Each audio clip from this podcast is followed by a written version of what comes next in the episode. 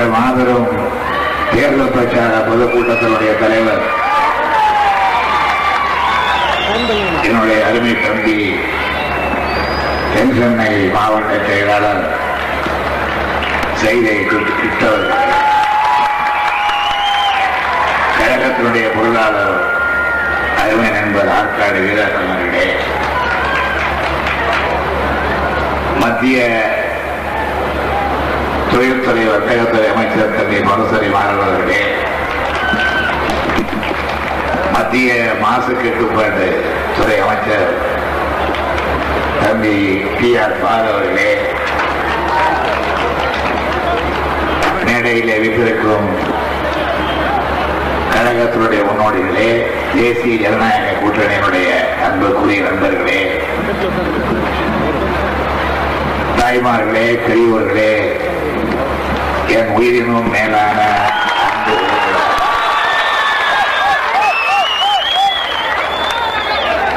இது ஒரு மாநாடு போல துவக்கம் அளிக்கிற கூட்டம். இது மாநாட்டிலும் தனியாக ஒரு மகளிர் மாநாடா என்று எண்ணிக்கின்ற அளவிற்கு ஏராளமான தாய்மார்களும் சகோதரிகளும் கலந்து கொண்டிருக்கின்ற கூட்டம். ஆனால் நீண்ட நேரம் பேச வேண்டும் என்று எனக்கு ஆசை இருந்தாலும் கூட. பத்து மணிக்குள்ள கூட்டங்கள் தேர்தல் நேரத்திலே முடிக்கப்பட வேண்டும் என்பது தேர்தல் ஆணையத்தினுடைய கட்டளை. நான் எப்பொழுதும் தேர்தல் ஆணையத்தில் கட்டுப்பட்டவர்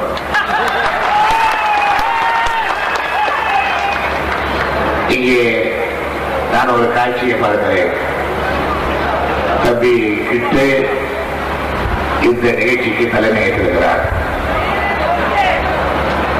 கடந்த இரண்டு மூன்று வாரத்துக்கு முன்பு சைதாப்பேட்டை தொகுதியிலே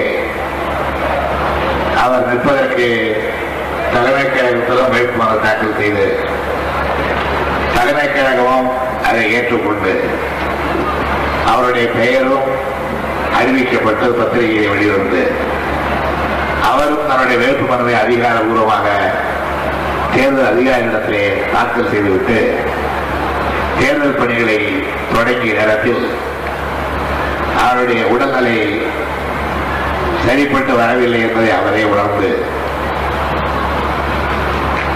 உடனடியாக நம்முடைய வீராசாமி மூலமாகவும்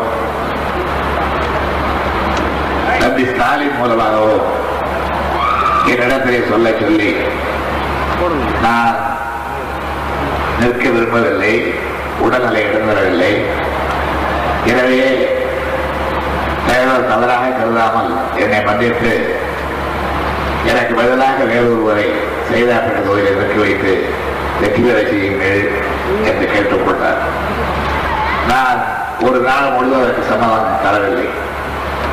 ஆனால் வீட்டுக்கிட்டு பிடிவாதமாக நான் நிற்கவில்லை.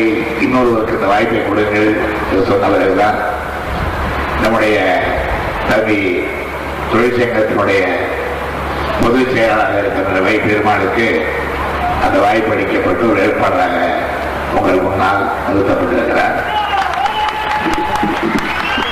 தியாகராய நகர் தொகுதியிலே தம்பி கே. அன்பழகன் அந்த வேட்பாளராக நிறுத்தப்பட்டிருக்கிறார்.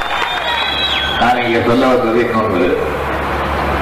நான் தேவை சொல்ல விரும்பவில்லை ஒருவருக்கு. வெளி மாவட்டத்தில் உள்ள ஒருவருக்கு ஒரு பத்து ஆண்டுகளுக்கு முன்பு கட்சிக்காரராக இருக்கிறாரே என்று எண்ணி ராஜ்யசபா நானாகவே மாநிலங்களவை உறுப்பினர் ராஜ்யசபா உறுப்பினர் பதவி நானாகவே கொடுத்தேன். அந்த பதவியில் உள்ளவர்களுக்கெல்லாம் ஆச்சரியம் என்ன அவர் கேட்காமலே கலைஞர்களுக்கு ராஜ்யசபா கொடுத்திருக்கிறாரே என்று. அவருடைய ராஜ்யசபா காலம் முடிந்த பிறகு மறுபடியும் அவர் தேர்தலிலே போட்டியிட்டு சட்டமன்ற உறுப்பினராகவும் பொறுப்பேற்றார். ஒரு ஐந்தாண்டு காலம் சட்டமன்ற உறுப்பினராக இப்பொழுது இருந்து கொண்டிருக்கிறார். அவருக்கு மாவட்ட கவுன்சில் தலைவர் மாவட்ட உள்ளாட்சி மன்ற கவுன்சில் தலைவர் பதவி பெறுவதற்கு தானே வாய்ப்பளித்து அந்த பதவியை பெற்றுக்கொண்டார். இவ்வளவு பெற்றுக்கொண்ட பிறகு இந்த தேர்தலில் அவருக்கு இடம் தரவில்லை என்பதற்காக கட்சியில் இருந்து கட்சிக்கு எதிராக சுயேட்சையாக அவர் போட்டியிடுகிறார் இப்படி பல பதவிகளை அவர் கேட்காமல் நாம் கொடுத்தோம். அதற்கு பிறகு தேர்தலில் இருப்பதற்கு அனுமதி கொடுத்து சட்டமன்ற உறுப்பினராக வந்து எம்எல்ஏவாக ஆகியும் மாவட்ட ஊராட்சி தலைவராக ஆகியும் இவ்வளவு பதவிகளையும் வகித்தவர் கூட இப்பொழுது மீண்டும் எம்எல்ஏ பதவிக்காக ஒரு இடத்திலே நிற்பதற்கு தான் அனுமதி கொடுக்காத காரணத்தால் தலைமை கழகம் அனுமதி கொடுக்காம வேறொரு நிறுத்திய காரணத்தால் எதிர்த்து இன்றைக்கு சுயேட்சையாக கூட்டிடுகிறார் அப்படிப்பட்ட தம்பிகளையும் நான் பார்க்கிறேன் இந்த கழகத்தில். இப்படி தன்னுடைய இடத்தை விட்டுக் கொடுத்து வேறு யாராவது இருக்கட்டும் நான் இடையே நிற்க மாட்டேன். உங்களுக்கு சொல்ல கொடுக்க மாட்டேன் என்று சொல்லுகிற கிட்டு போன்ற தம்பிகளை பார்க்கிறேன். கிட்டு போன்ற தம்பிகள் இருக்கிற காரணத்தால் தான் நான் இவ்வளவு நாள் வாழ்த்து கொண்டே இருக்கிறேன் என்பதை உங்களுக்கு ஒரு கழகத்தை ஒரு இயக்கத்தை கட்டி காப்பதென்றால் எல்லாம் நான் எனக்கு என்ன இந்த கட்சி செய்வது என்பதை விட நான் என்ன இந்த கட்சிக்கு செய்தேன்? இதுதான் கேள்வியாக இருக்க வேண்டும் ஒரு காலையில எழுந்தவுடன் நினைக்க வேண்டியது இன்றைக்கு நான் என்ன இந்த கட்சிக்கு செய்ய வேண்டும்? என்ற அந்த கேள்வியோடு எழுந்திருக்க வேண்டும். அதை விட்டுவிட்டு இன்னைக்கு கட்சி என்ன செய்ய போகுது? அப்படின்னு கேட்டா அவன் கட்சியில புத்து நோய் நான் என்ன கட்சிக்கு செய்ய போறேன்னு கேட்கறதுக்கான அவன் ரத்த நாளம் கட்சிக்கு. அவன்தான் ரத்த நாளம். அந்த ரத்த நாளெல்லாம் ரத்தான் விட்டு வைப்பார் தெரியுமா? அதிகம் பேசினால் அவரும் உணர்ச்சி வசப்படுவார் நானும் உணர்ச்சி வசப்பட்டு விடுவேன் இப்படிப்பட்ட கிட்டு போன்றவர்களை பார்த்து நம்முடைய கழகத்திலே யாருக்காவது ஒரு துளி அளவு சுயநலம் தோன்றினால் கூட அதை விட்டுவிட்டு பொதுநல பணியை ஆற்றுவதற்காக தங்கள் தயார்படுத்திக் கொள்ள வேண்டும் என அவர்களை எல்லாம் கேட்டுக்கொள்ள கடமைப்பட்டிருக்கிறேன். இன்று இந்த தேர்தலில் இருக்கின்றவர்கள் நம்முடைய பெருமாளவர்கள் நான் முதலில் குறிப்பிட்டதை போல தொழிற்சங்கத்தினுடைய பொதுச் செயலாளர் ஜே அன்பழகன் நம்முடைய இயக்கத்திலேயே பழைய பழம்பெரும் குடும்பம் ஜெயராமனுடைய மகன். வழக்கட ஜெயராமன் என்றால் யாருக்கும் தெரியாமல் இருக்காது அப்படிப்பட்ட பாரம்பரியமிக்க ஒரு பகுத்தறிவு குடும்பத்துடைய மகன் அன்பழகன். தியாகராய நகர் பகுதியை தங்களுக்கு வேண்டும் என்று தோழர் கட்சிகள் கேட்டபோது நான் சொன்னேன் இல்லை இல்லை அது அன்பழகனுக்காக ஒதுக்கப்படுகிற ஏன் சொல்லுங்கள் என்றால் எனக்கு தெரியும். ஒரு ஐந்தாறு ஆண்டுகளுக்கு முன்பு அன்பழகன். உயிருக்கு ஆபத்தான அளவிற்கு ஒரு நோய்க்கு ஆளாகி லண்டன் மாநகர வரையில் சென்று சிகிச்சை பெற்று திரும்பிய கதையெல்லாம் எனக்கு தெரியும். இதே சொன்னேன். எங்களுக்கு தேராயணம் வேண்டும் என்று கேட்டவர்களிடத்திலே இதே சொன்னேன். முடியாது. ஒருவர் நான் போன கொடுத்துருக்கிற கொடுத்துருக்கலாம் அன்பழகனுக்கு அந்த இடத்த. கொடுக்க முடியல. அவன் உயிருக்கு போராடி தப்பிச்சு வந்தவன் நான் வர்ற வரையிலா எப்படி இருப்பான் எப்படி இருப்பான் தெரியாம ஏகிட்டு இருந்தேன் அவன் வந்து சேர்ந்திருக்கிறான் ஆனா அவனுக்கு வந்து நமக்கு தொகுதியை கொடுத்தே ஆகணும். கொடுத்தேன். அதனால ஏன் கொடுத்தேன்னா கிட்டுனுடைய வேண்டுகோளுக்கு ஏற்ப இங்கே நான் நிறுத்தி இருக்கின்ற பெருமாளை நீங்கள் வெற்றி பெற செய்ய வேண்டும். அதே போல தோழமை கட்சி கேட்டம் கொடுக்காமல் தியாகராய நகரை நான் அன்பழகனுக்கு ஒதுக்கி இருக்கிறேன். அன்பழகனையும் நீங்கள் வெற்றி பெற செய்ய வேண்டும். இந்த ரெண்டு காரியங்களையும் செய்ய வேண்டியதற்கு என்ன முக்கியமான காரணம் வேற ஒன்றும் ஒரே காரணம் இருவரும் என்னுடைய தம்பிகள். ஏன்னா சைதாப்பேட்டை தான் என்ன முதலமைச்சராக ஆக்குறவருக்கு முத முதல் ஓட்டு போட்டது அறுபத்தி ஏழாம் ஆண்டு நடைபெற்ற தேர்தலில் நான் சைதாப்பேட்டை தொகுதியில் நின்று வெற்றி பெற்றேன். எனவே இப்ப பெருமாள் நிற்கிற தொகுதி கிட்டு தொகுதி மாத்திரம் அல்ல கருணாநிதி தொகுதி மாத்திரம் அல்ல அதனால இப்ப நிர்ணய வெற்றி பெற்ற பிறகும் எப்படி செய்தாப்பட்ட தொகுதிக்கு கருணாநிதி பல காரியங்களை செய்து கொடுத்தாரோ அதே போல பல சாதனைகளை இந்த தொகுதிக்கு செய்ய வேண்டும். அதே போல தியாகராய நகருக்கு அதுவும் முத முத நான் சென்னைக்கு முத முத குடி வந்த இடமே தியாகராய நகர் தான். ரெண்டு பேரும் முதல் முதல் முத வந்த இடத்துலயே இன்னைக்கு போட்டி போடுறாங்க. அதனால அவருடைய வெற்றியும் முதல் தரமான வெற்றியாக அமையும் என்றுதான் நம்புகின்றேன் இப்ப யாரை எதிர்த்து இந்த தேர்தல் யாரையும் எதிர்த்தில்லை நம்ம ஆட்சி இருக்கக்கூடாதுன்றதால ஜெயலலிதா தலைமையில் ஒரு அணி அமைந்திருக்கு தமிழ்நாட்டில். ஜெயலலிதா யாரு? நான் சொல்லத்தை விட எம்ஜிஆர் சொன்னா உங்களுக்கு ருசியா இருக்கும். எட்டியார் சொன்னார்களுக்கு என்ன ஆதாரம் ஆதாரம் இருக்கு. இதே பகுதியில் வச்சுட்டு மக்கள் குரல் ஆசிரியர் டி ஆர் ராமசாமி. அவரு அவருடைய பத்திரிகையில ஒன்னு ஒன்னு எண்பத்தி ஒன்பது வந்து ஒரு கட்டுரை எழுதுறாரு. அதை பத்தி ஜெயலலிதா பத்தி. எண்பத்தி ஒன்பதாம் வருஷம் ஜனவரி மாசம் ஒன்னாம் தேதி ஒரு கட்டுரை இருந்தார் அந்த கட்டுரை என்ன குறிப்பிடுறா தெரியுமா? எம்ஜிஆர் இறப்பதற்கு ஒரு வாரத்துக்கு முன்னால் டிசம்பர் பதினெட்டாம் தேதி ஆயிரத்தி தொள்ளாயிரத்தி எண்பத்தி ஏழு என்னை கூப்பிட்டு அனுப்பி ஜெயலலிதா பற்றி நாம் பேசப் போவதை என்னிடம் சொன்னார். எம்ஜிஆர் என்னிடம் சொன்னதுதான் எல்லாமே அவருடைய சொந்த வார்த்தைகள் தான். என்று மக்கள் ஒரு ஆசிரியர் டி ஆர் ராமசாமி ஒன்னு ஒன்று எண்பத்தி ஒன்பது எழுதுறாரு இறந்து விட்டார் அவர் எழுதுனது. அது சொல்றார் எம்ஜிஆர் என்ன சொல்றாரு? எனக்கு இப்போது ரொம்ப கவலையாக இருக்கிறது. யாரையும் நம்ப முடியல. இந்த அம்மையும் அட்டகாசம் தாங்க முடியல. அம்முன்னு தான் எல்லாரும். இந்த அம்முவின் அட்டகாசம் தாங்க முடியல.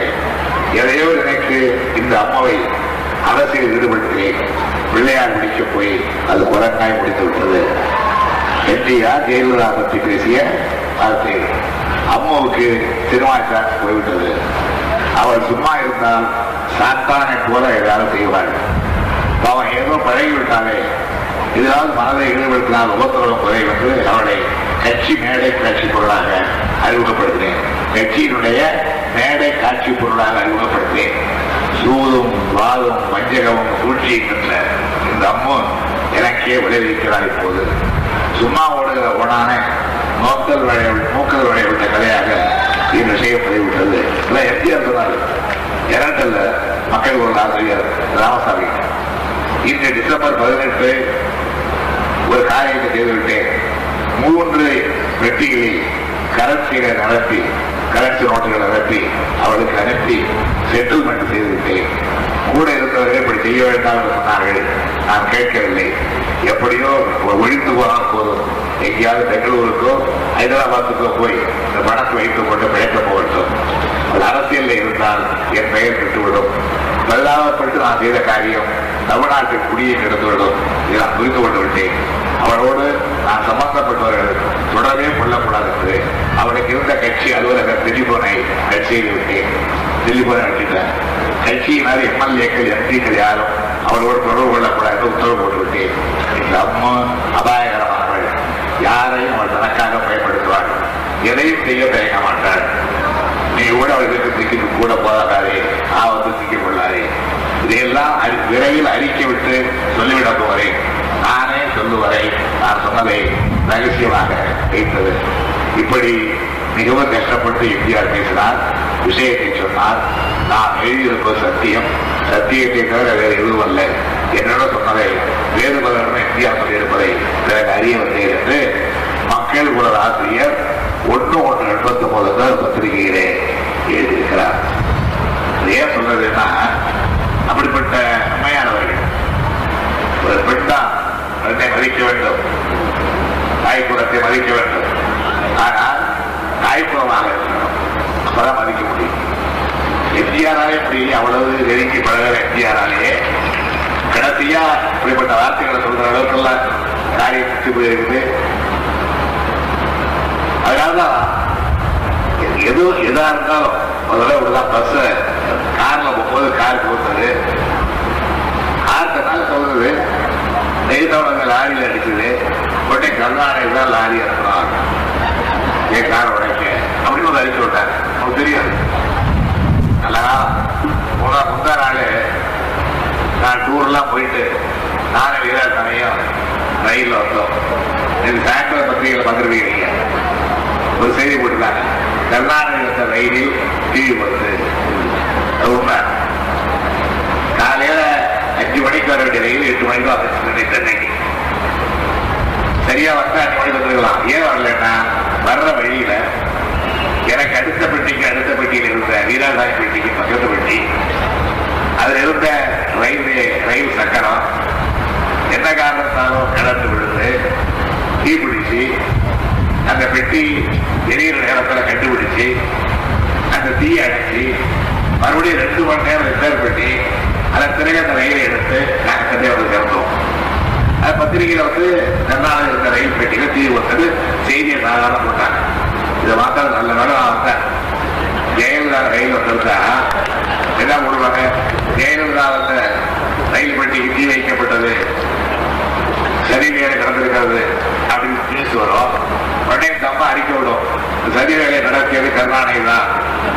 அவர் தான் ஸ்டாலினிடம் தீப்பந்தத்தை கொடுத்து ரயிலை கொண்டு சொல்லியிருக்கிறார் அந்த தீப்பந்தத்துக்கு என்ன உத்தரவே வீராசாமி தான் என்று இப்படிலாம் கதை கட்டி பொய் சொல்வதில் பெரிய சாமர்த்தியசாலி அதான் எம்ஜிஆர் நம்ம நாள் பேச்சு சொல்லி விடுகிறோம் எம்ஜிஆர் அப்போது முடிச்சுக்கிட்டு சாகருக்கு முன்னாடியே மக்கள் உள்ள ஆசிரியர் ராமசாமியை கூப்பிட்டு ஜிஆர் ராமசாமியை கூப்பிட்டு இந்த கதை உரம் சொல்லுகிறார் எனவே அப்படிப்பட்டவர்கள் தமிழ்நாட்டில் மறுபடியும் முதலமைச்சராக வந்தால் என்ன ஆர்வம் என்பதை எண்ணிட்டு இது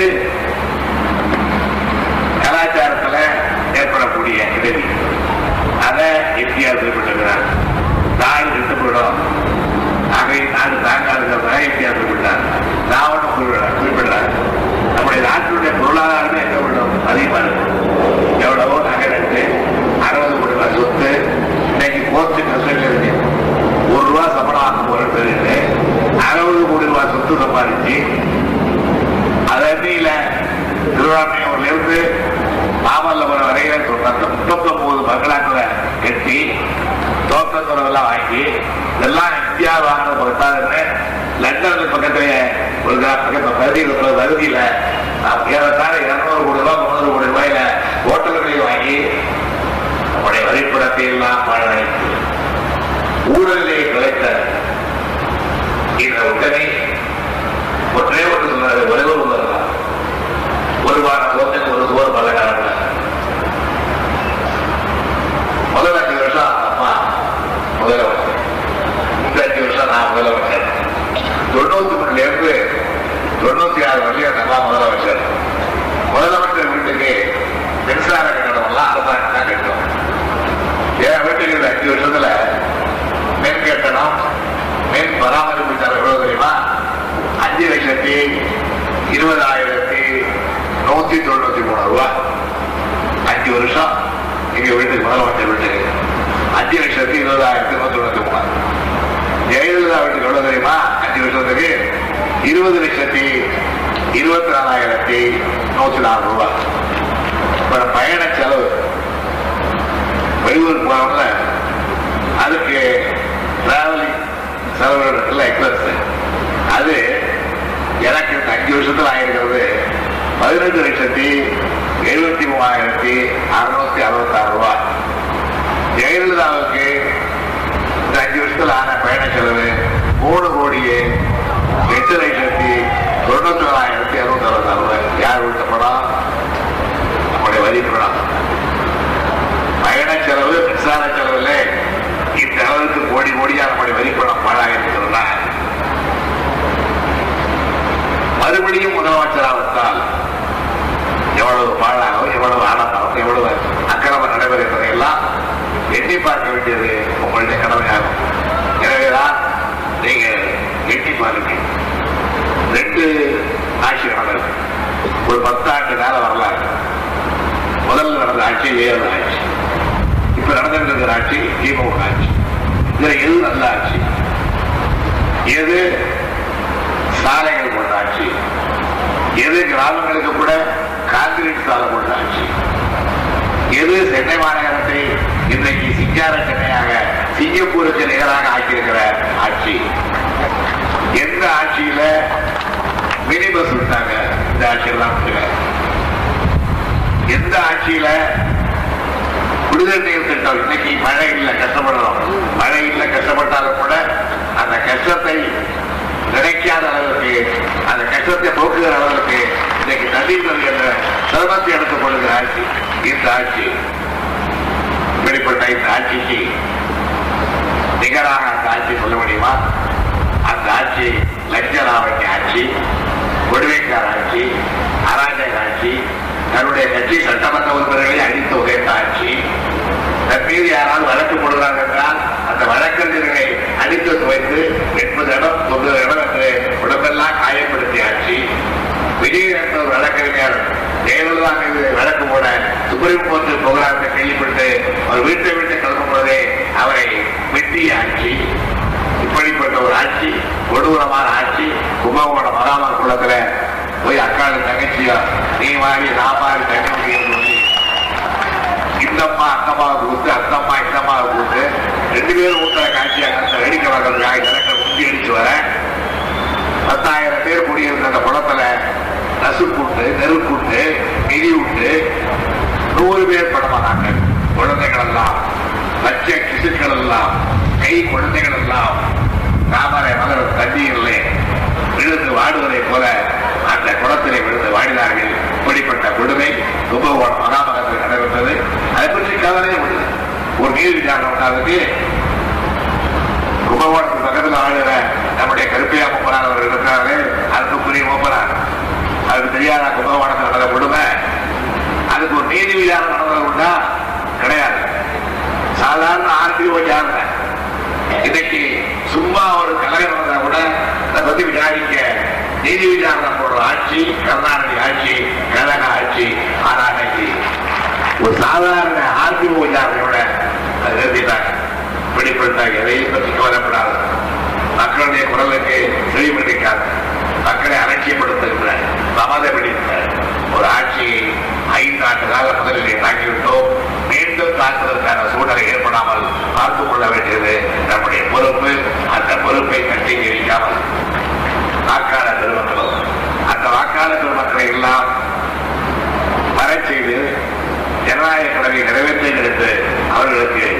எடுத்து சொல்லி அவருடைய வாக்குகளை எல்லாம் இந்த தொகுதியிலே சைலாப்பேட்டை தொகுதியிலே நம்முடைய பெருமாளர்களுக்கும் திருவே தியாகராயரக தொகுதியிலே நம்முடைய அப்பழர்களுக்கும் அந்த வாக்குகளை உதயத்திற்கு